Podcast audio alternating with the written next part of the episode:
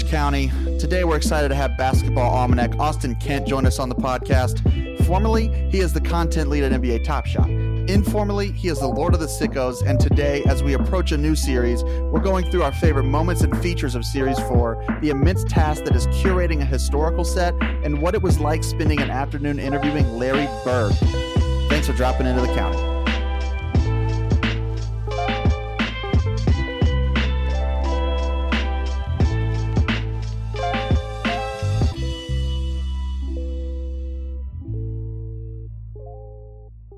Welcome, everybody, to an extra special episode of your friendly neighborhood NBA Top Shot podcast.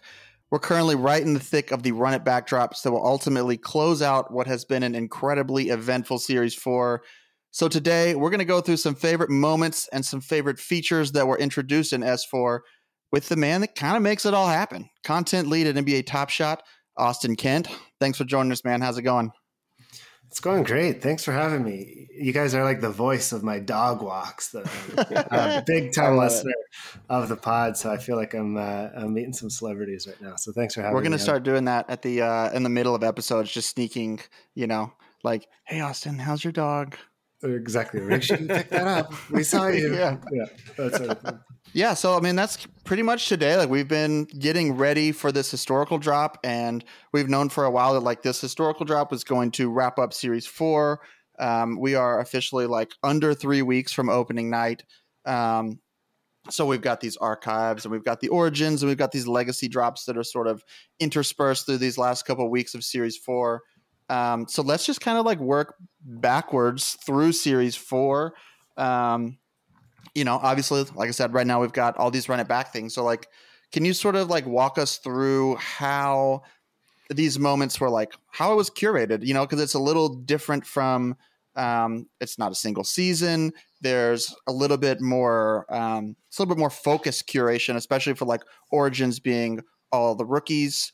Um, could like explain the importance of each set and then like maybe is this kind of the blueprint for what historical moment curation looks like? Or is the does the team like purposely try to like not make a blueprint so that every year you can say like what's best for this year not based on something we said before or what last year's looked like?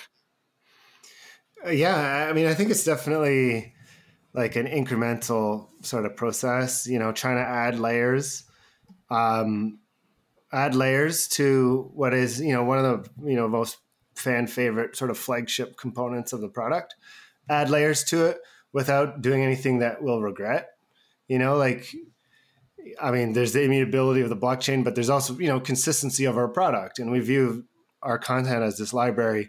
We want things to kind of you know make sense and fit well together. It's like you know it, it's like all these you know puzzle pieces so to speak. And right. yeah our product gets better our approach gets better the technology that we have access to gets better. So we want to make improvements uh, but it's still you know we don't want to rush into something that we're going to have to you know you know be thrashing all over the place. So so it's important to add those layers uh, but add them in a uh, very conservative way that still fits holistically with what we've been trying to build for the last few years.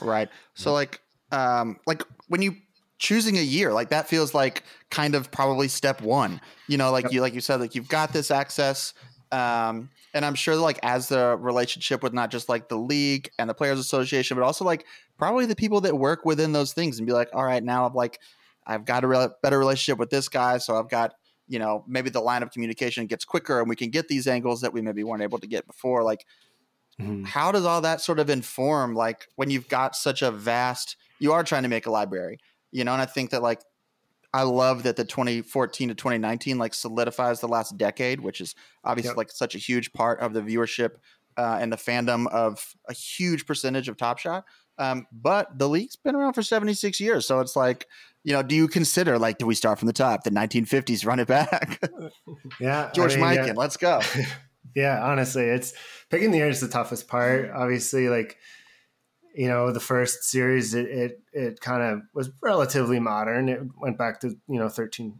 14 um, and then the first running back that i was involved in we went back to 0506 which you know a new decade a fresh decade a very strategically picked decade because we avoided you know the like we were able to kind of dance around like Kobe's best year. We don't want one of the big Shaq like three peat like Lakers right. like until we can do that right. So so we made that decision. But we're like, hey, this is a new decade. A lot of people have a lot of memories of these players when they're younger. So it was great to enter that decade um, and do so in, in a very strategic way. Uh, and then we, you know, through our relationship with Magic Johnson, had this uh, opportunity to really flesh out, um, flesh out, run it back. Our whole approach to historic, adding these layers, you know, um, like an anthology set, and of course legacies. Um, but again, whole new decade, easy peasy. You know, it's just a year just that we haven't even touched before. And then, I mean, you look at what's what's left in the chunk of NBA history that our users sort of remember. There's this big tempting chunk of '90s action, of course, mm-hmm. you know, which we we we always talk about like how how we're going to get there. But I mean, that's probably one of the most like we just when we go to there, we want to make sure we do that, you know, perfectly. We need to be able to do it the right way. There's lots of uh, you know there's lots of deals and players we're going to have to to make sure we can sort of land that plane before we even bother taking that on. Um, Is that so, something like with like the further back that you get from like the current CBA that it's like it's harder and harder to get these sort of things like the further you go back because you know yeah it's, have more restrictions sort of to an extent it is like there's like the like one of the biggest things for us is just you know what players are like opt into the retired players association you know okay. if, if, they do then then they're sort of in a group licensing deal similar to current players and we can kind of just use them but some players are big enough to opt out of the of the RPA or they decide not to go into it for whatever reason. Same type of players that don't show up in video games, like like Reggie Miller is not in my NBA Jam over there. Um, so as much as I wish he was, and obviously Michael Jordan, Charles Barkley, all the names that you probably already know that that end up being out, outside of these these sort of group projects. Um, but uh, I mean, 80s was, funnily enough, like 80s was pretty safe. Like I don't know if it was just for some reason that that sort of generation of players in the 90s that um like a lot of them are opting out like to uh, at a much higher degree than they were in the 80s or even since. Like so it's kind of like 90s is especially fraught. So like there yeah. when we get all our ducks in a row then we'll we'll, we'll be able to but it may be because of this class of 86 87 too. It's like it was michael i mean not michael it was uh, magic and larry that sort of like made their image, name, and likeness like worth something again. Whereas yeah. like you don't have these stars of 86, 87, everybody just opts in because it doesn't matter a whole lot. You know, yeah. and then you've got Michael on top of those things compounding it to where I'm sure that like you've got a ton more players being like, I'm now a part of like a worldwide league. I need to take this thing more seriously and not just like opt into everything, maybe. Mm-hmm. So all these signs kind of pointed us uh, to probably the most requested like time period because it's the like which is the 2014 to 19 span and i'll get to our you know decision to go with a span of years instead of a single uh, season in, in a bit but like because when you think about the sort of demographic of top shot collectors like these are the memories that are most like fresh in their mind whether you're a thunder mm-hmm. fan with the with the westbrook or like Kawhi is probably the most requested moment honestly i would i would sure. say um, just because it's so relative. It's like such a fresh, immediately, like acutely, very specific viral sensation moment that we all shared.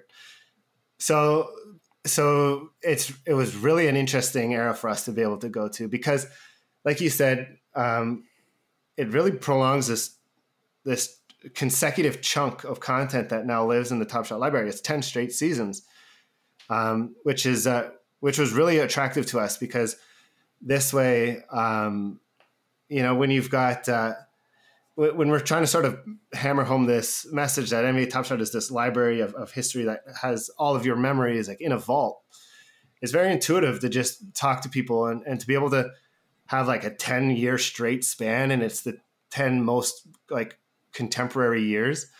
I think it just makes it so much easier, whether it's us talking to new users or whether it's like community leaders like yourselves or just friends talking to their own friends just about about what Top Shot is like how much of a of a pain point was it like to to sort of describe what Top Shot is, and then have somebody like ask you, "Oh, is this in there? Is this in there?" Like this happened a couple years ago. Do you have that?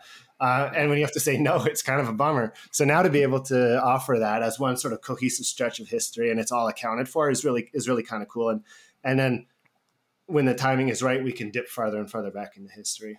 Yeah. Real quick, Austin, hello. Hello. um, speaking to that 2014 to 2019 range, as you may know, as a listener of the Badge County podcast, I got my Westbrook Grail. So thank you very much for that. And speaking to that idea of, you know, these moments are the most fresh in our memories, like the Kawhi shot, like the Lillard wave. As a Thunder fan and someone who lives in Oklahoma City, all the people that I talked to, this was the moment that people wanted. You know what I mean? Like, is is the Westbrook game winner on there? I can't wait for that Westbrook game winner to be on the product. And I and for me, this was the moment that um, you know I wanted. Like I did not necessarily expect it to be here this soon. Obviously, I'm thankful that it is, and I'm grateful to be the first one to kind of buy it and own it and whatnot. But were you the first buy to interrupt you? Yeah, I was the, the, I was the first buy. I put the offer cool. out immediately. I was aggressive. You got to get it done, right? You know, so I like I just agree wholeheartedly with the idea of like going back just to this last decade and being as as fresh it is is on our minds as NBA fans and as collectors, like this is what we want, and we'll get to that other stuff. But I think when when I talk to new, you know, maybe new collectors or people at our events, they're like, "Well, what can I collect? Can I collect a Serge Ibaka?" Like they might, you know, and before this last week, you couldn't do it, you know, like or you could, but you couldn't get one in a Thunder uniform. And right. so, like, I think that's kind of like important to just growing the you know growing top shot right? Growing the product and just growing um, maybe a broader user base and a broader collector base to what we're doing. So yeah. well done.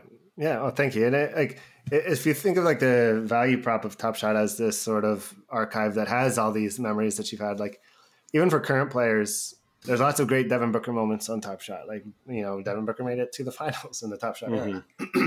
but now to be able to like, you know, to have a like a rookie Booker like in the Origin set or that 70 point game he did as a sophomore, we're starting to sort of fill in the gaps. Um, you know, so there's this very active generation of stars, and now we're sort of backfilling the, the you know, no pun intended there, like origins. Like we're literally backfilling the early chapters that that weren't uh, already in the Top Shot library. So so yeah, so we're, we're going to talk about his favorite Thunder moment, and then we're going to bring up like one of the most painful moments in my Celtic fandom history.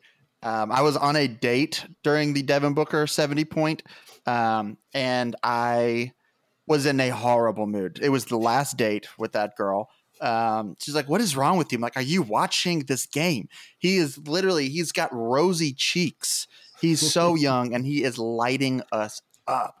Um, and then towards the end, you're like, but it'd be pretty cool if he went for 70. Uh, and there he was. Yeah. Yeah. um, yeah. To me, like the Isaiah Thomas one is the one for me. I'm not going to go into a whole kind of thing, but it's just like that game, that season, that player, like honestly, of my lifetime, like he's probably my favorite Celtic. Um, Tatum is making his mark, obviously. Um, but like when I was a kid, I was 17 um, during the last Celtics championship. Um, and so I was like, you know, KG and Ray Allen and Paul Pierce, they weren't really like a part of my NBA fandom growing up. My dad was a Celtics fan, but I was more into like the 01 Sixers, the 01 Kings. Like that was sort of my beginning of NBA fandom. So Isaiah Thomas for me as a player, that's a special season. That is the game of that season of his entire Celtic career. Um, I don't have it yet, but uh, I'm, I'm going to be getting it. Um, but so I had like sort of a chicken and the egg question potentially with, um, especially these historical seasons. Like when you're curating a season live in the moment, like Series Four, like you're kind of. I'm sure it's really difficult to be like, okay, this is a mega jam, but is it a throwdown? Is it you know, is it a hollow level like or Top Shot 50? Like, what are we going to do with this? But when you're looking back on a season from, you know, that's already finished, you're like, we know what we've got. Like, it is a finished yeah. product. Um, and I kind of, you know, in the moment now, I think you're pretty much King Sicko amongst us. Uh, and so, like, when you're making these sets, like, are you like, do you guys, do you and Brandon and the rest of the curation team, like, sort of submit a list of players? Like, these are the guys, this is the set we want to make. And then you kind of go back and forth? Or are you kind of like, hey, guys, like, his, um, you know, Origins is going to be 22 plus three, make it work, you know, sort of like how, what's the sort of back and forth between the curation team and the rest of the top shot team like making these sets happen? And like the size and the challenge and who's the challenge reward and etc yeah i mean it's definitely a different beast like you say when you're talking about the historic stuff. When you're doing the contemporary stuff like an analogy that i've used is like like building a house like but instead of building it from the foundation up it's just like building a house like left to right. Like you just have to yeah. like you kind of have to know what's like the hierarchy of like okay this is what you know like lebron james did like is this like it might even be december like is this realistically maybe going to be a top shot 50 moment or can we say you know what lebron's going to do better so we're comfortable slotting this in you know right. as uh, an mgle or whatever um, so that's the challenge of, of of contemporary is is sort of have, you know just constantly making those judgment calls like because at the end of the day we want the product to make sense like like vertically where like the legendaries at the top truly feel legendary and then and then mgle feels like a natural sort of you know step down just as rare as a natural step down from legendary. We want it to feel that way when all is said and done but now you got to do this in real time. Um, when we're doing historic stuff we have the benefit of, of hindsight and can kind of just cherry pick the best of the best stuff. So it's much much easier in in that way you know, it comes you know, obviously there's a lot more challenges of hey, you know, this guy who did the inbound assist like isn't in the RPA and like you know, or can't so he can't use that play. Um, Is that how it works? Literally, if it's like this amazing play, but the guy who's passing him the ball isn't involved, so like it's off limits. Yeah, it, I mean, it, it does. It's brutal. It, it does. And uh, do you like scurry when you're like, I don't? You obviously don't know. I'm pretty sure at this point you probably are pretty familiar with the RPA. Um, I'm already. I'm. I'm saying RPA like I know. I've been using that term my whole life. Um, but like when you when you see one of those plays, are you just like like typing up like, please be in there, please be yeah. in there? Yeah, honestly, like we're yeah we we're getting pretty familiar with the the the list of players who've opted into the group licensing deal of the Retired Players Association. That's the, that's the, that yeah that's the that's the the full deal. But you know, just knowing what players we can use freely, what players we have to be a bit more um, sensitive around, and you know, sometimes it's a pain, and some really great stuff doesn't end up. Um, sometimes it's just a matter of working out a deal with that person, or you know, the NBA is an awesome partner to work with. Like we've had players where we're just like, hey, we really want to get this person a moment and uh, but they're not in the RPA, but they've never really been asked. Like they're a relatively recent, you know, um, mm-hmm. a relatively recent retiree that maybe didn't like officially retire, but just kind of got phased out of the league. Some of those players we want to be able to give moments for, okay, including like yeah. in, in these archive sets. So the NBA will actually go out and we'll we'll put people like like it like will kind of make those arrangements to have those players sort of opt in to I don't know the business side of it, but they opt in to what's essentially like a group licensing deal and uh, so it's kind of nice. If they're like, "Hey, we really want to use this play," and then it results in a, a, player getting added to this because the NBA reached out on our behalf. Like they're really great yeah, at that. That's pretty awesome. Um, That's got to be a good feeling when you get the email like, "Yeah, it worked. We got it." Yeah, yeah, yeah, exactly. So there's a, there's a couple of uh, couple of players who've done that, and I think they even created they created the whole list for the WMA. It didn't even exist before us. Um, so they oh, that's they, pretty special. That's so cool. it's kind of neat, you know it just goes to show like we're truly doing something unprecedented before. Like obviously the NBA has worked with trading card companies, they've worked with video game companies, but they we're a unique beast. um, yeah, like I think probably when they're trading card companies, like there's so much so much precedent. Like, well, when we had our deal with Upper Deck, this is how it went. Well, when we were with Topps, this is how it went. And so like mm-hmm. you, this is how it goes now too. But it's just kind of like breaking ground. Like every step yeah. is the first step in that direction. Yeah, yeah, exactly. Um, that's awesome. Well, so real like quick, with, I got a yeah, yeah. I got a question uh, about kind of going back to these uh, legacy sets and whatnot. Of course, we saw our first two moments that had in arena sound, and I feel like that was a huge uh, step for the product. And we also saw many of those things throughout Series Four, whether it was draft footage, um, just the idea of reels, um, you know, maybe some of the warm up type stuff, the celebrations, those kind of things were expanded. Uh, kind of where do you see, like, first of all, that's exciting, and how excited are you for those things? But then also, like, where do you see these things going in the future? Where where can we see the product go even beyond those things? Yeah, I mean, we're so excited, especially like to start with the audio stuff.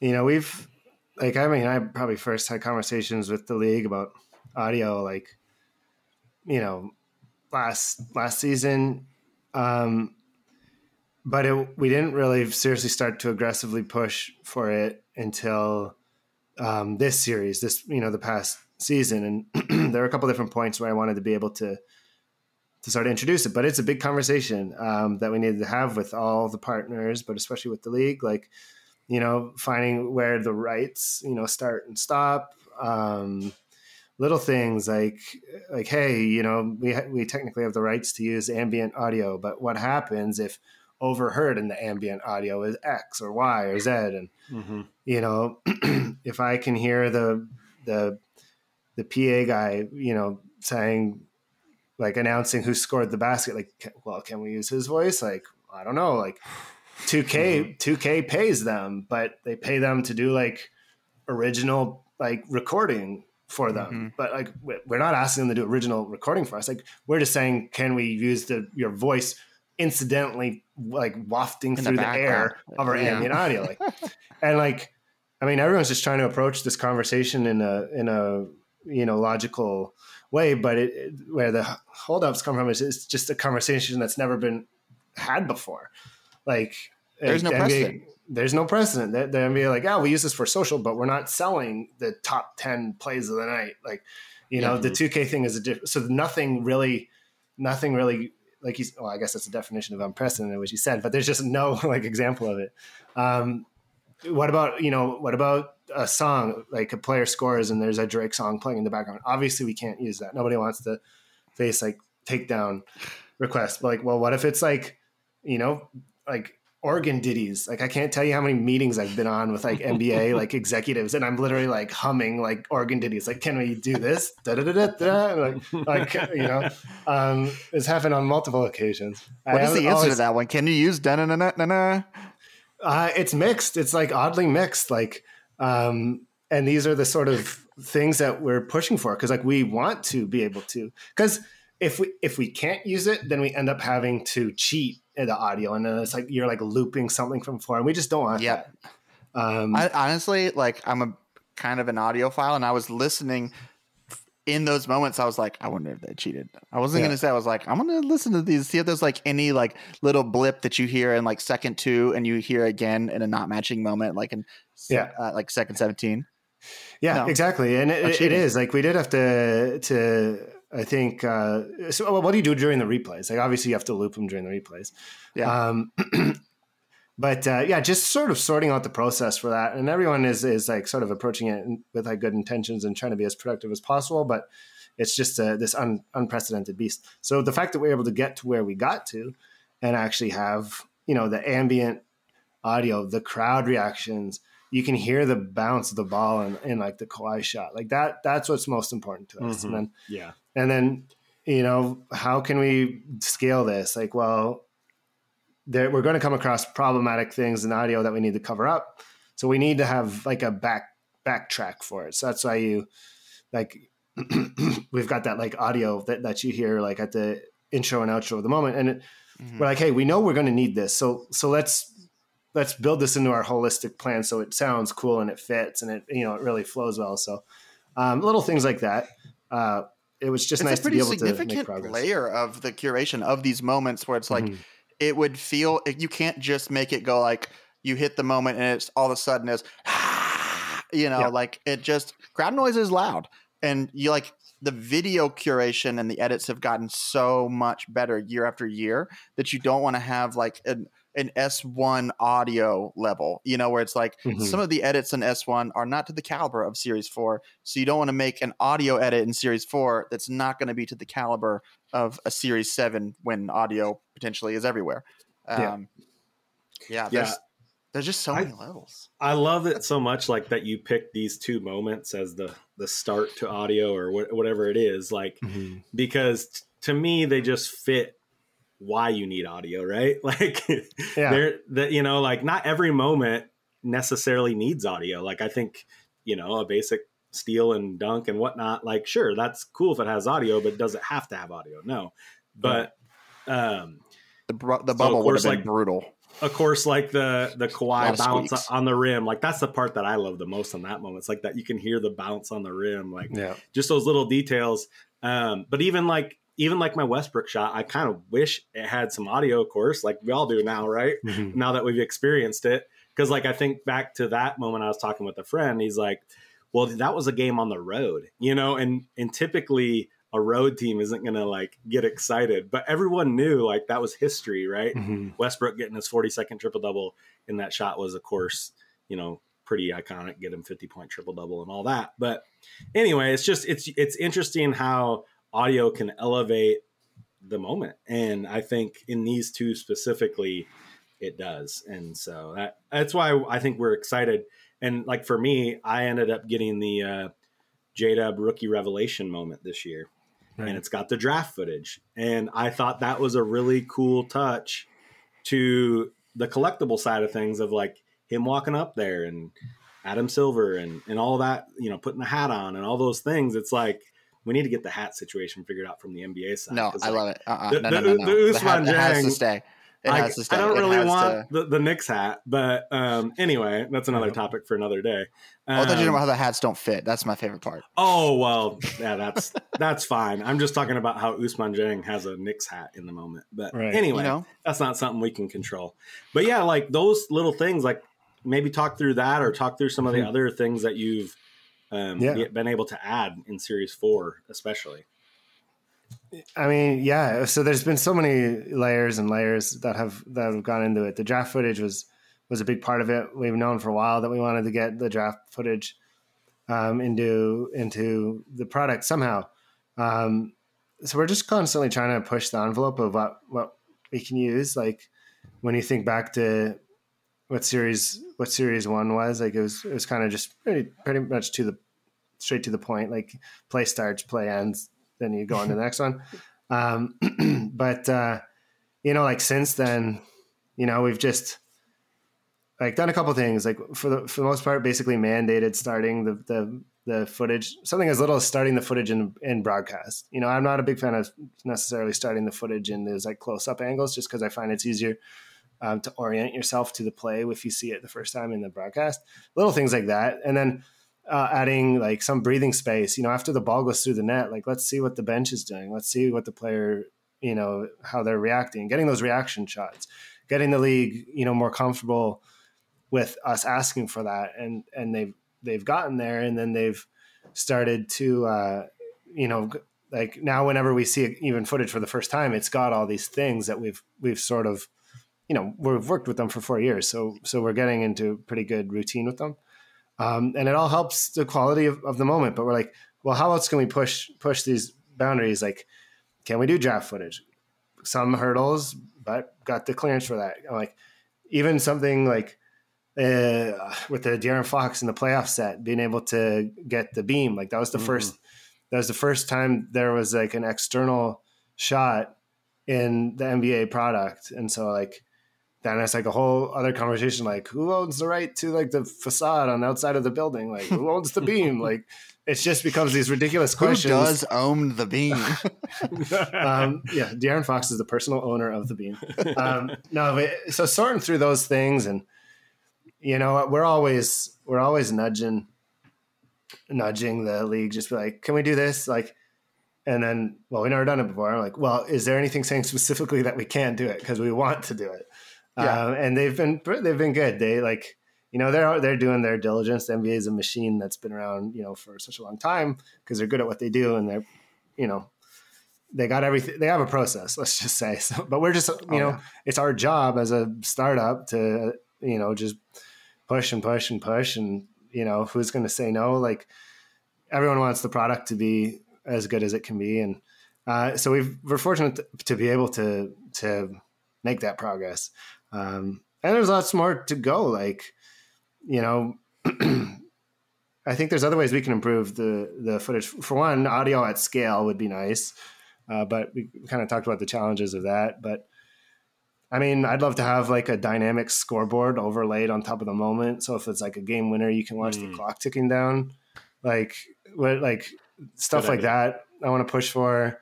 Um, I've been big on like headlines, like the basically uh, like which you're starting to see pop up in in the product, like in things like the like the SEO title information. If you ever shared a link for a moment on Twitter, you'd see the headline is like a 70 character depiction of what the play is. yeah. Like, I'm tired of people saying, "Oh, do you have this Steph rare?" Like, no, well, like, do you have Steph setting the Warriors like franchise record like for scoring? Like it. That's what that's what we're doing here. We're not just making, oh, here's the Steph rare, here's the Steph rare, here's the Steph rare. Like, there's so much more to it than that. So being able to surface, you know, just headlines like that, like with the footage, whether it's an overlay or if it's just like accompanying the footage, you know, in a more widespread capacity, stuff like that. Interested in, you know, we've talked about tunnel stuff, obviously, like the the sort of fashion show at the beginning of games mm, has become yeah. such a big part of the culture. I came from Slam, you know, before I was here, and League Fits was just sort of League taking Fits. off at that time. Like, I want a league fit. I've been saying I want yeah. a league fit set for years. Like the very yeah. first summer of like as summer 21 was like, please give me league fits. Yeah. I want it's, to see Jordan it, Clarkson. I want exactly. to see Shai. Yeah, exactly. Stuff like that. Like, and it's just, you know, sorting through the, the list of, of rights, you know, it always is. So, but we've started to get, you know, even at least, at least tunnel footage. Like the first one I think was the magic, um, it's it's the heave, right? That's Yep. I, yep. Is it just running back? Is yep, it just running back? Running yep. back? Yeah. Yep. Um, and then he walks into the tunnel celebrating. Like that had never been done before. We never just showed it like really a player off the court to my knowledge until we did that. Yeah. But, r- real quick on that. Um, that just that I just actually bought that moment this week. Um, amazing. And I I put in the Discord. That's exactly what I love about that moment, that tunnel, and like mm-hmm. the old style bricks or whatever they are like yeah. that are you know just like what we saw in the arenas we grew up in you know now everything's yeah. obviously modern and fancy looking and like no yeah. like magic ran through this tunnel that was exactly like the arena i grew up going to you know and just like little things like that it's like i don't know that excites me i'm, I'm assuming it excites other people when they are collecting and wanting to partake in these moments and like thinking back to um, the 86, uh, the, the, Bird anthology, um, the one out of 86. I guess it was the finals um, moment. I'm trying, In 86? Yeah, the yeah. the one that we just got. The, Game the 6, 86 one. finals? Yeah yeah, yeah, yeah, yeah, yeah. That, um, that moment to me has so much detail yeah. in, you know, the, the crowd footage from like a further, you know, higher up, you know, viewpoint and just – I think there was even like some celebration, maybe I don't know where it was in the locker room or whatever, yeah. um, with him and McHale kind of yeah. embracing, and like those things are are the things that just kind of bring you back to like when I think about Top Shot. It, to me, it's a lot about nostalgia, mm-hmm. moments, memories, all these things that matter as a fan. And if we're getting all of those extra things in the moments, especially the the special moments, like they don't have mm-hmm. to be mm-hmm. in every moment, but but the moments that matter, the moments that are legendary, the moments that are the top tier, give us give us that best. And that's what has been cool about ending series 4 is these last few legendaries, you know, the, I mean, this is to me the best stuff we've got on Top Shot so far, mm-hmm. at least in my opinion. Yeah, yeah, it's uh, it, anything we can do to support that. Like, you know, it's been a years long process to sort of really shore up the curation process to make it, you know, feel that way and intuitively feel that way. Like if you you don't have to wonder why something is legendary. Um, you know, that wasn't always the case, like just because things have changed, right? Um, but uh, just anything we can to su- to support a memory, like you mentioned that word, like memories. Like that's what these are about. Like, you know, your memory isn't just the literal thing that happened on the play by play. Like your memory is all that sort of supporting vi- like visual, you know, information and and like we, even in that 86 uh, finals, we've got like the the crowd rushing the court, right? Like it, mm, yeah, you would yeah, never see part. that in the league today. Like Bird's not even on the floor. Like Bird's in the locker room at that point. yeah. Bird got subbed out with like two minutes left. Like he's not even on the court when like Peterson goes for that layup and then the clock goes and then everybody in the building just like runs onto the court. And it's like kind of horrifying, like, like what based on, I can't like, imagine being a player. Now. It's pretty awesome. On a basketball, like a football is. field, like you could. It's football field's enormous. You can get away from you know yeah. from that. I mean, honestly, maybe sometimes you can't, but on a basketball court, yeah, good luck. So um, just to show the craziness of the of the Celtics and uh, of Celtics fans, and it, I mean, it was just fun being able to get Bird like on the record talking about how they wanted blood and all that stuff. So. I mean, let's talk about that. Was that the cool like that? It sounds like the coolest thing that would have ever happened to me is sitting down with Larry Legend. Like, how do you even get ready for that? Like, we've seen all this stuff. All this stuff is incredible, but like going through that yourself, like, what was that day like? Yeah, I mean, it was it was pretty amazing, and I and I I hope to release the full thirty minute video um, pretty soon. Excuse me. Uh, it was an amazing experience. Um, we've been obviously working with Bird since last season. We knew we wanted to bring Bird into Magic story and, and vice versa. Um, so we've actually been working with Bird since last off season, but we knew the Bird anthology set was coming, and we wanted to do it do it justice. Like this, you're talking about a player who probably more than any other player, maybe Wilt, I don't know, like is just sort of cloaked by these like urban legends. Um, and that just felt like perfect for Top Shot. And I, I kind of felt like we didn't do enough with, with Magic. Like I wish I could add a 30 minute sit down with Magic to get him like on the record talking about the plays. Like, we, but you know, it just, it didn't work out that way. Um, but with Bird, I'm like, no, there's no chance we're getting Bird into our product. And, and, you know, the content team isn't all over this. So, yeah. Um, so it's like the Bo Jackson of basketball. Yeah. Yeah. Just like so, it feels like a folk legend. Exactly. So, um, you know, pitched that. We knew we had, uh, you know, whatever worked out in the in the you know marketing and a, like appearance sort of deal with him, and we knew we had an opportunity to do something on camera. So uh, so we started putting the wheels in motion to set this up. Um, got an amazing, you know, local film crew in Indiana that was just great to work with. I, dr- I drove to Indiana, like I'm like driving literally through like cornfields to to get to. We're, we're not in Indianapolis. We're like in like rural Indiana, like um, French Lick or what? Not French Lick, but not far off.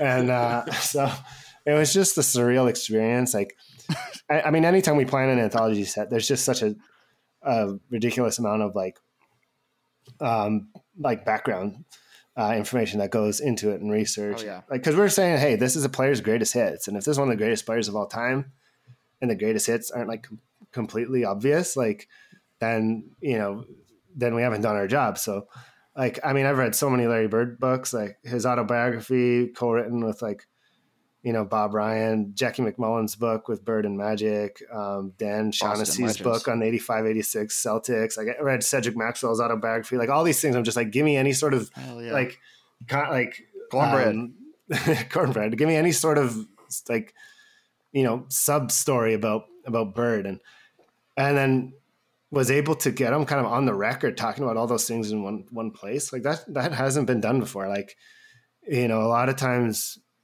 I think when you see interviews, it's kind of just, especially for retired players, they're kind of saying the same same things that they've said before. And you know, I don't know that we, we didn't really break news, but I think it's the first time that we really we got Bird on the record on camera talking about some of these things that have kind of become larger than life, like myths almost, like mm-hmm. the who's coming in second, the left hand game, like stuff like that.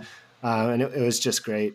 Um, I was nervous uh, had been like told yeah. that that he like I mean we all know this uh, Larry Bird doesn't like exactly um, is that the he doesn't suffer fools like we were t- we were told that he can be concise and and if you've seen how they sort of depicted him in winning time which I hadn't seen when I did the interview but I've since seen and it's just hilarious. I mean the timing of it all yeah. is just like we're gonna do magic. oh, there's an HBO yeah. show about magic and like okay, season two they're bringing in Larry Bird we're actually doing Larry Bird this summer. It all kind of linked yeah, up perfectly. It, it, worked out perfectly, but um, I mean, Bird is just such a pro. Like, uh, really got into a good sort of cadence with him. It's probably one of the best interviews I've I've done. I mean, I, I did some interviews, you know, previously in my career, but just through purely the like media lens. But um, no, it was awesome. He was he was like laughing. Like I've never seen Larry Bird like laugh. Like so like that was fun. And how do you stay on your game when you're like, I'm doing it, I'm doing like, it. Oh I yeah, I'm doing it, good. I yeah, it, it it was an experience, you know, going into the to the interview, not knowing like what he'd bite on. Like, okay, at the very least, what do I need to get out of this? But then he was just great. So like, it just sort of made the whole conversation more comfortable, and you know, and and he just really opened up about a lot of these different things, which is really cool, satisfying. I feel like it's probably like he has probably a pretty good radar of like this is through more of a media lens. Like this is just the guy that they sent to ask the questions somebody else wrote, or the person sitting in front of me asking these questions is like as well versed as you are. Like he's gonna open up a little bit, you know. Um, yeah. So yeah, yeah I, I, I, hope, hope so. Like, I'd love to see the full thing. I think so. It's like it, it, it, you kind of. Uh, like especially like I've seen the conversation so many times, and you guys will see it, you know, soon enough too. But the first question's kind of kind of by the books, but like it just you can kind of feel the it go from formal to a bit more of a casual conversation. Right. You can kind of and I, don't know if like that's him, you know, kind of let, dropping his, his guard a little bit, like like you're saying, or if or if it's me getting more comfortable, or a combination of both. Um, but it really turned into a really you know satisfying conversation. Uh, I was just like you know, at, at, first, I was hoping to get out of it, like, we just need some, uh, like, I want him to provide context and insight that we can clip into sort of social assets, which we did. But the answers were so sort of robust that, like, like, hey, we can actually use these for the the narrations. That wasn't mm-hmm. the plan, but but he like he spoke on them, you know, so uh, in depth that we're able to do that. And you know, we came out of that conversation like that kind of felt like a you know like a mini mini like last dance type 30 minute like sequence uh, uh, which i didn't you know necessarily expect going in but i was i was certainly happy uh, happy with but i do feel like i mean that is a like ending series four sort of on you know with the context of that the first half of this you know top shot decade um the context of the larry bird like context feels like if you had to think about like what has changed since really like since series two it's like yes the edits are better all these things are better but like context that just feels like that's the overarching like addition that it's not like like you said like in series 1 and series 2 even to a degree like the hierarchy of common rare legendary wasn't as rigid as it feels now where it's like these things are clearly a cut above the others and, and it's all based on context. It's like, mm-hmm. yeah, a game winner is a game winner, but was the game winner, you know, in Game Seven of an NBA playoff series? Um, yeah, you know, that just feels like that's what making these things a little bit extra special, a little bit as we go. Um, you know, and obviously, if you're in the Badge County Discord, I assume you've been tinkering with the Top Shot concierge that Austin's been posting from time to time as he updates things. Um, I mean, it is exactly. I mean, it's a sicko machine. It is like it's the context that you want, where you're like, I like honestly today, I um, I asked the Badge County community, sort of like, all right, spend my money. I got five dollars. I need to buy a moment so I can get this birthday pack. Um, but what I'm going through when I'm searching through these moments is like the context. Like, I don't care if it's a 60K. I don't care if, well, I guess I do care if it's a legendary because I can't afford that right now. But like, you know, there's a bunch of moments that fit the price, uh, you know, standard here. But like, I want context. I want, I don't mm-hmm. care what it is, what team or whatever. Um, and the closer that we can get to sort of, like you were saying, like when you post a link and you're seeing the, um, you know, what are we calling it? What the the highlight? The he- headlines. Headlines. Yeah, that's it. Yeah. Um, that's the H. Um, you know, when you're seeing the headlines up front, like, um, you know, I've seen even people mentioning like how awesome it would be if like the you the uh, Top Shot search bar was more of like a YouTube search bar. You know, like you were mm-hmm. saying, like not Steph Rare, but like Steph fifty point. Uh, yeah. You know, like Steph Golden State franchise scoring record, three point record, or whatever. Like you type in the context and it shows you the moment that you're looking for. Um, yeah. Especially like like right now, there's only four series. You know, so it's like we're covering those four seasons plus an additional like four, five, six through the run running backs. Um, but you know, we want to see series 20. We want to see series 30. And like as these seasons go on, the the list of commons, the list of rares and legendaries that each player gets is going to grow. And the context is going to become more and more important like as the series go. Um, and so I think that's been my favorite part of the last, especially series four. I just context is king here.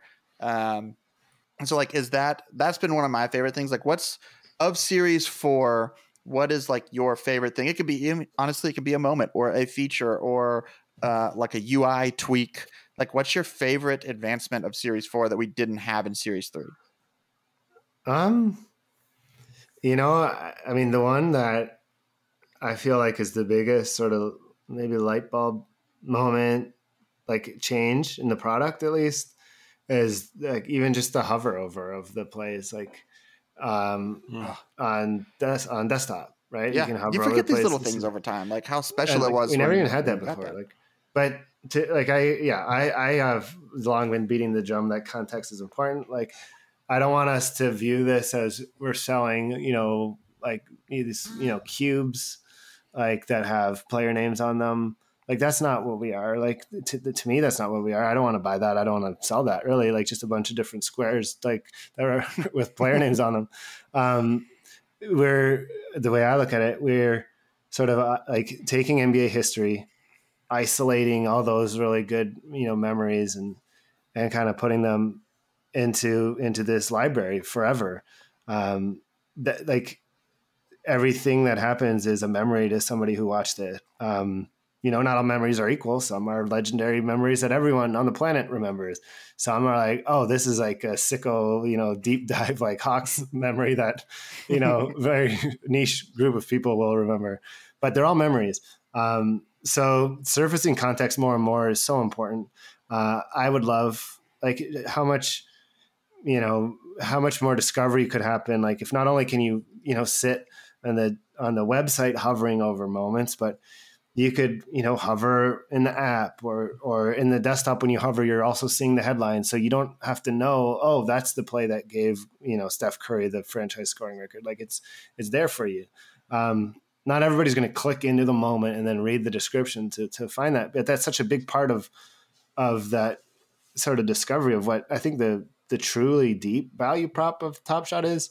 Um, so uh, you know a lot of improvements like you know subtle improvements but i feel like that that hover was probably the first thing that really opened the doors to make top shot a more inviting entertaining place to be um, as opposed to just like a place where you can buy squares.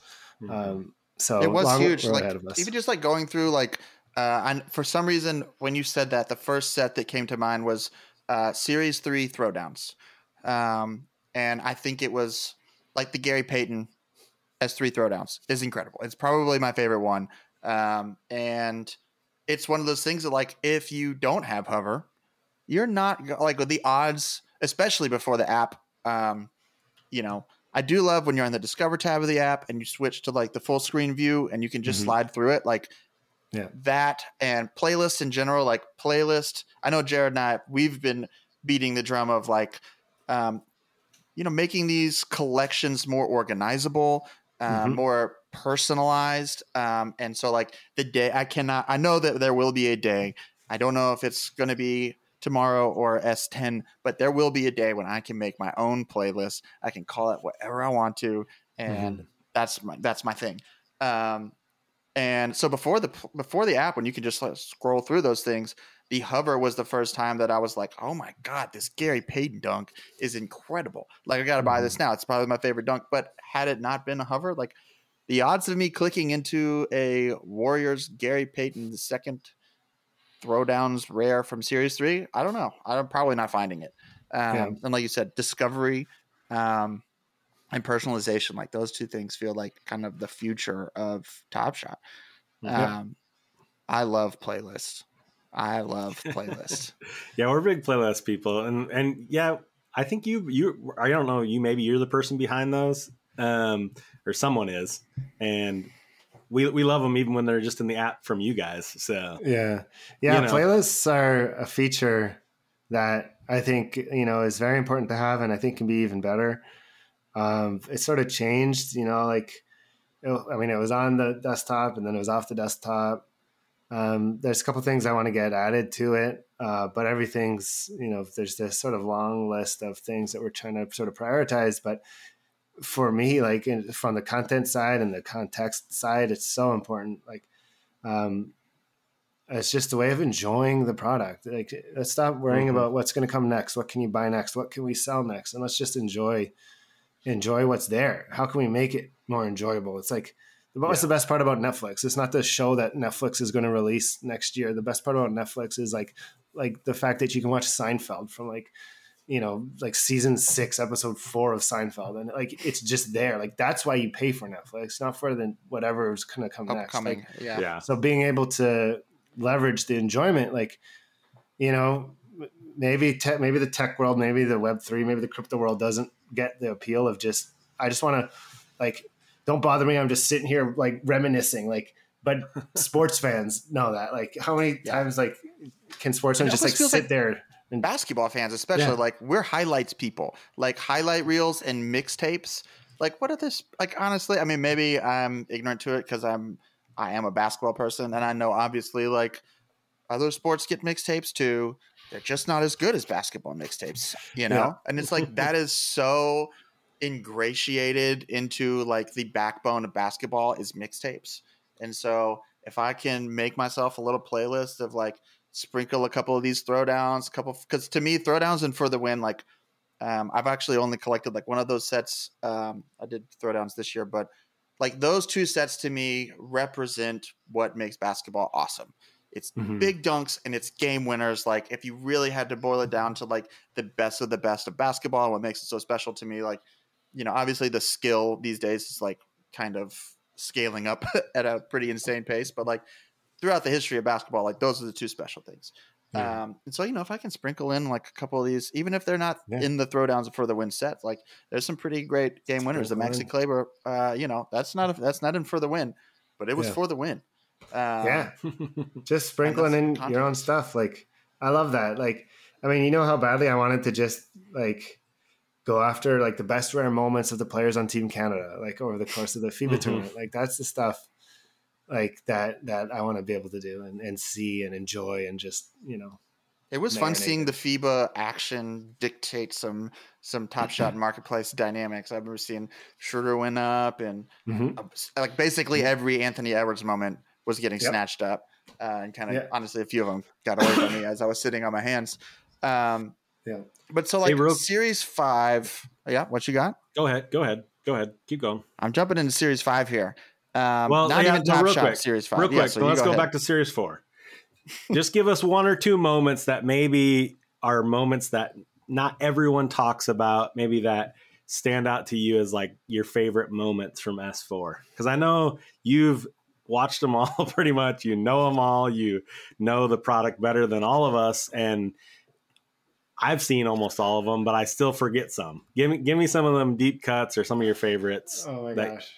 You, you got them off the top of the head? There's only I like mean, 500.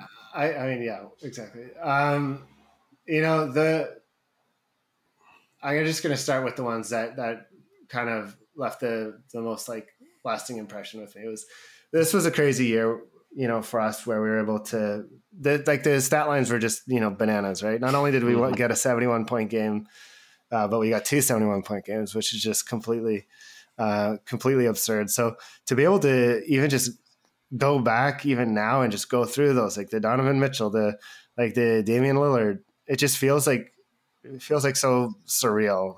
Um, mm-hmm. Like we had, like we're doing legacies, you know, and uh, included in that is Anthony Davis, 59 point, uh, 20 rebound, just crazy game, like absolutely insane statistical game. It like literally broke fantasy sites.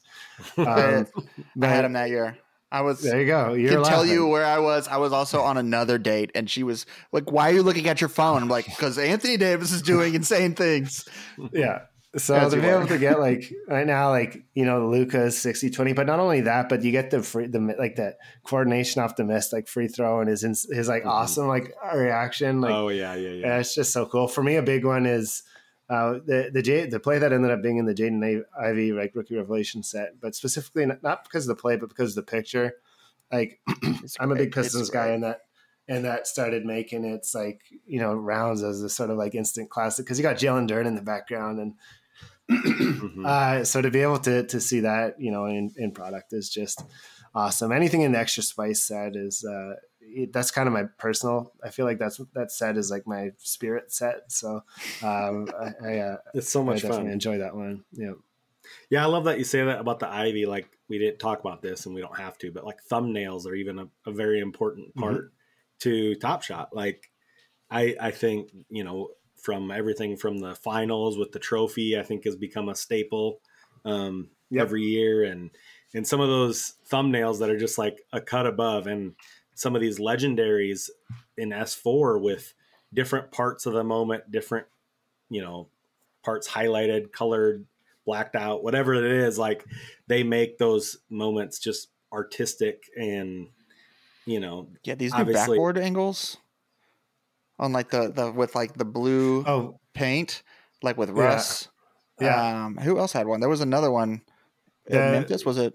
Yeah, there's the, they have a camera in Memphis that does that. So the Russ the Russ one on the Clippers where he's laying on the floor, that's in Memphis. And there's oh, I think Josh yeah. Jackson has one in series one. Um, but photos are huge. Like they're such a big part of it. And for a while, you know, before we had headlines, before we had, you know, this more liberal use of footage at our disposal, like um, headlines were like really lean on headlines to tell the context or at least, you know, prep the the sort of viewer for what they're about to see. Like, you know, like being trying to be very conservative. Hey, like if we're showing a picture of like a player being like swarmed by his teammates, like, oh, well, why is he getting swarmed? Like, you know, so yeah. thumbnail is sort of the first line of uh, contact for us when we're trying to convince somebody to even click into something in the first place. So, uh, uh, so that that's always been been big, and you know, it's a it's a bit of a, a an art, you know, being able to to to pull that off just right. And I think you really get some that are really memorable in product. But honestly, I was um, admiring today the the base set KD thumbnail, um, and because it's just you know it's his classic turnaround mm-hmm. MIDI. You know, um, yep. it's the classic KD. Well, I got it as a some people in Badge County are in a fantasy football league, and if you win, you get just like trade tickets. Very low stakes. But somebody sent me the Durant one, and I was like, you know, just kind of remembering how awesome. Yeah. I remember when it came out, everyone was like, "This is the thumbnail. This is the one."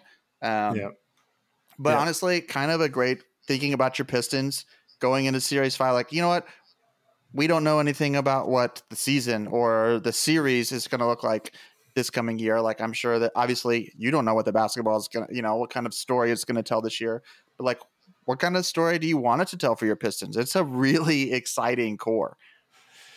Yeah, I think it's a good time to be a Pistons fan, and I was really optimistic about the team last year too, but injuries kind of got in the way. But um, this year, you know, I think in my mind, like I don't think they need any more young pieces. Like I'm, I think they've got what they need to have to take the next step. So I'm excited to see a healthy Cade. Obviously, I was very excited about the like the Team USA, you know, sort of reports that Cade was really playing well against those guys, and I've been watching the Rico Hines like scrimmage footage, like uh, which the Pistons are basically like playing their full starting lineup. Like, you know, this happens in sports, like where you get this really kind of exciting young core, and it, you know, I just want to enjoy it because the Pistons have been pretty mediocre um, for a long time, uh, but now we're at that stage where just like you know between Jaden Ivey, Jalen Duren, like uh, Ausar Thompson, I'm super excited about. Um, I just don't want to take for granted that this is such a you know it's fun to. This is what the wait was for.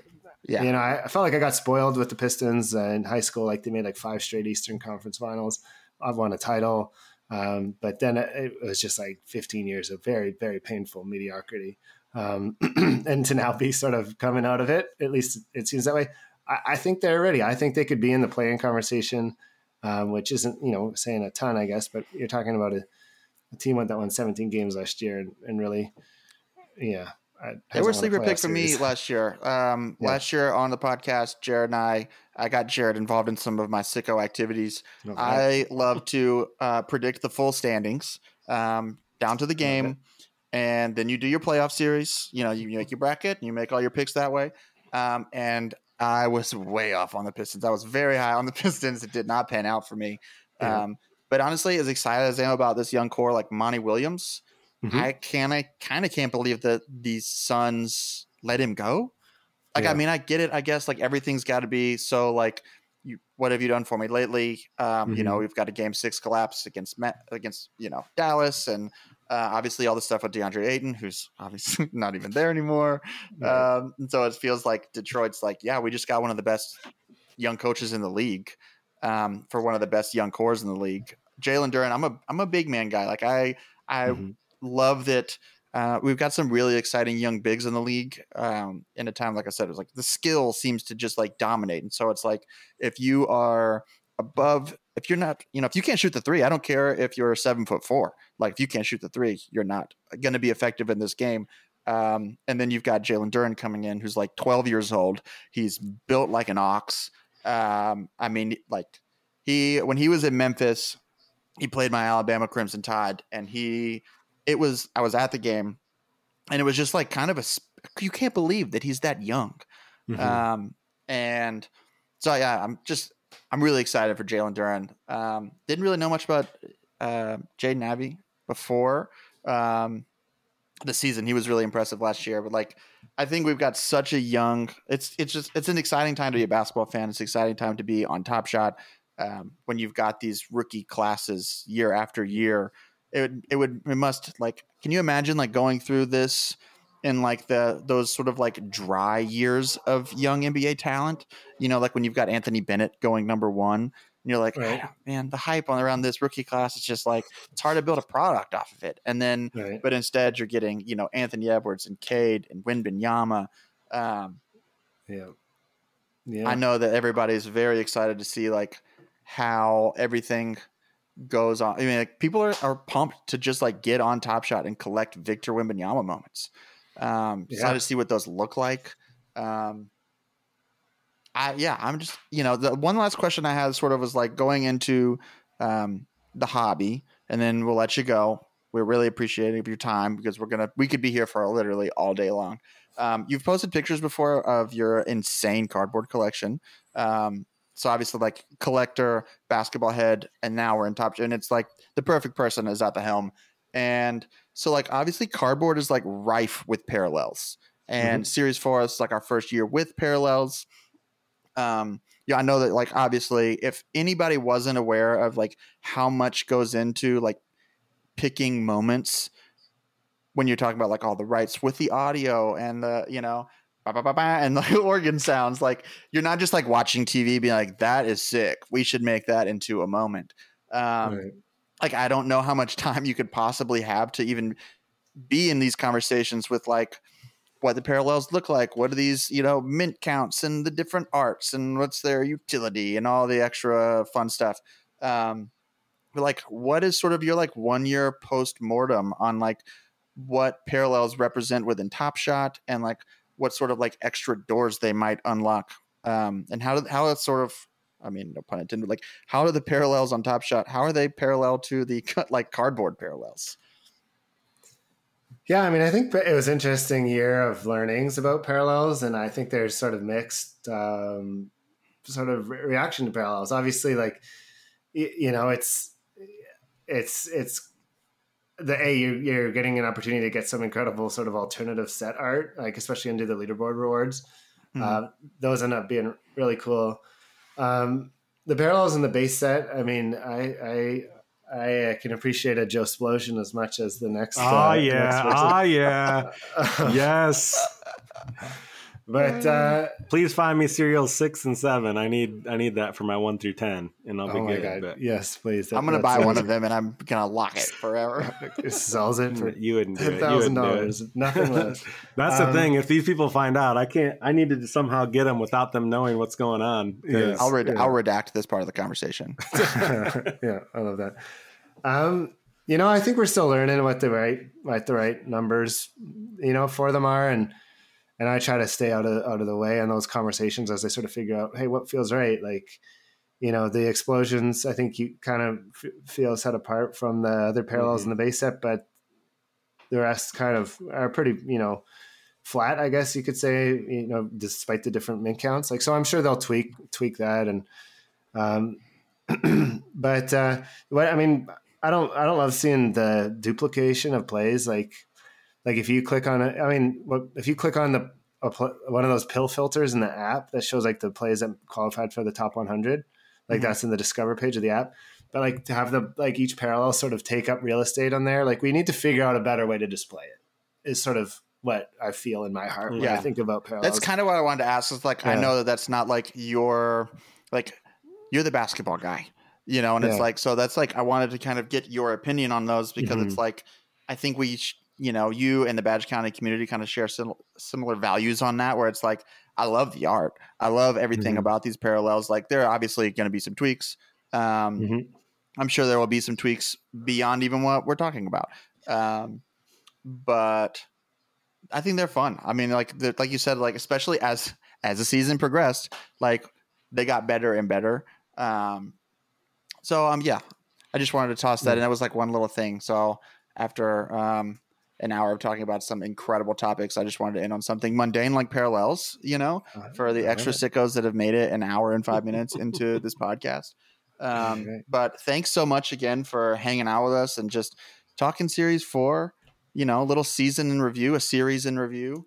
Yeah. Um, excited. What? I'm thrilled to see what's going on in series five.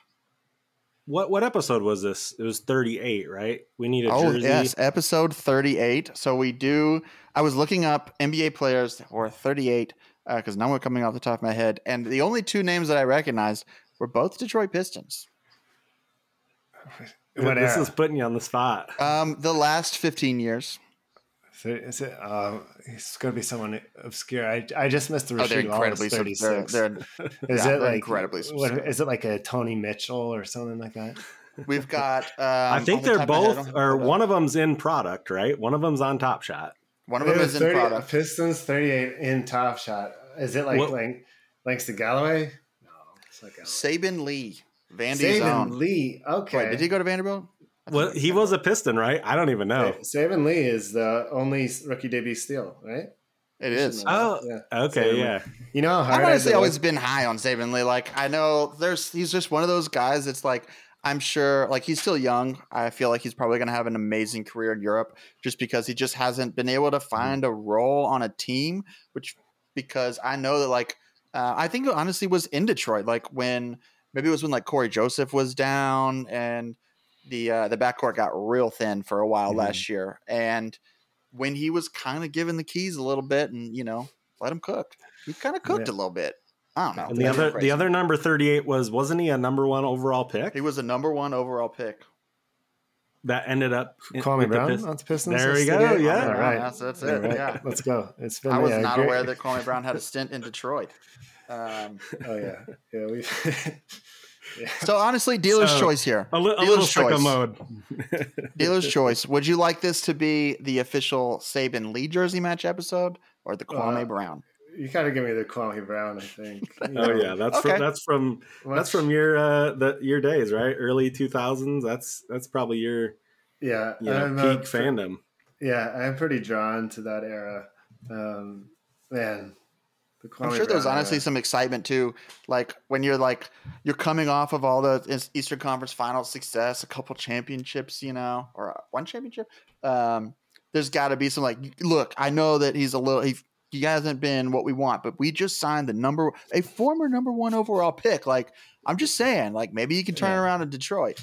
Yeah, and Pistons like Pistons like Twitter can be quite vicious and negative, and but I just feel like I'm like I've I've been like riding high on the like the Chauncey Billups Ben Wallace era Pistons for so long that I I didn't even care. I'm like, yeah, like the Josh Smith and Greg Monroe in the front court with Andre Drummond. Like, yeah, oh, let's go. right. Like, let's see. I'm it. just I'm just fine. Like, you know, Tom Gores refusing to do anything but like compete for the eighth seed every year. when uh, people are like, just tank, and he's like, no, no, we're gonna get Blake Griffin. Like, just just tank. No, no, we can still do oh, it. God. Yeah. Um, but I have a lot of, uh, you know, I'm a big homer, so basically anything they do, I'll support. I think um, the Wizards are currently like the the Detroit Pistons of like the mid 2000s, where they're just like, yeah, we're not going to be like good, a, but we won't be bad enough. Well, exactly, it's a, now. Jordan Poole is going to score 38 points a game on 48 shots. I think he's going to have yeah. a better year. I think he's going to kind of prove his contract yeah. a little bit more. Poole and Kuzma is one of the funnest combinations I think we've had in a while. They're going to go like, nuts. The like, Wizards are fun. Give me that. Like you know, Bradley Beal and the Wizards jersey kind of got stagnant, but give me the just chaos of Jordan Poole and Kyle. I think Kuzma. when you have like a mediocre team for long enough, you're just like, just make it fun. Can it just be fun to lose? Which I'm sure the Rockets fans are honestly, before we just mm-hmm. digress mm-hmm. into like all of this, but like that's how I would feel. I'm a pseudo Rockets fan. I like have yeah. a soft spot for the Rockets. I'm, I don't know. I'm into it. That's a league yeah. pass team. I'm so yeah, into it. Absolutely. But the league pass team's getting worse and worse. It's like I don't really want to watch Dillon Brooks and Fred VanVleet and now Reggie Bullock play. But like I want to see no, I don't. I want to see Vliet, 38 minutes of Tari Eason and Sengun. I mean, I want to see, I want to see those young guys play. I want to see Cam Whitmore play 32 minutes tonight. Is that too much yep. to ask? Like your team's going to be yeah. bad. Like, I just let it be all the way bad. Beautiful and get these guys chaos. some experience. Beautiful chaos. Beautiful I'm here for it. I'm like, I've always had a soft spot for Dillon Brooks. He's obviously a Canadian.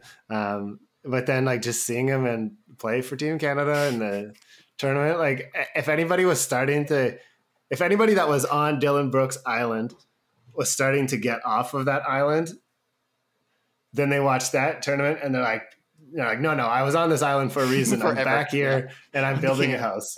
That's how I feel um, about Dillon Brooks. Uh, Dillon so I'm just excited to to see that. But yeah, being flanked by you know Sengun and you know like Eason and Jalen Green, you know, no big deal as well um, they got a nice young core there, and then just added this extra layer of of veteran why? chaos for some reason. just of just why, yeah. like you don't yeah. have to spend the money. Like and the Spurs have shown yeah. us, like you don't have to. You can let it sit. You just don't have to spend the money.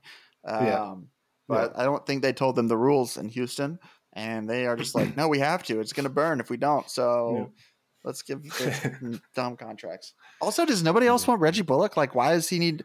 Can he be more effective as like a seventh or eighth guy on like a contender than just playing a lot in Houston? just I don't know. Yeah. Questions for another day. We, we have uh, we were wrapping up and then we just totally went off the rails with yeah. all these. Uh, we did a series in review. Now we're going to do a season in preview for the next two hours. Let's go. No, okay, but we can honestly. I would. I mean, we joke, but it sounds like a fun another episode. Um, okay, thanks for hanging out, everybody. Um, we'll see you guys next week on Badge County. Thanks again, Austin, and uh, let's do this again real soon. Of course. Thanks for having me. All right, see y'all.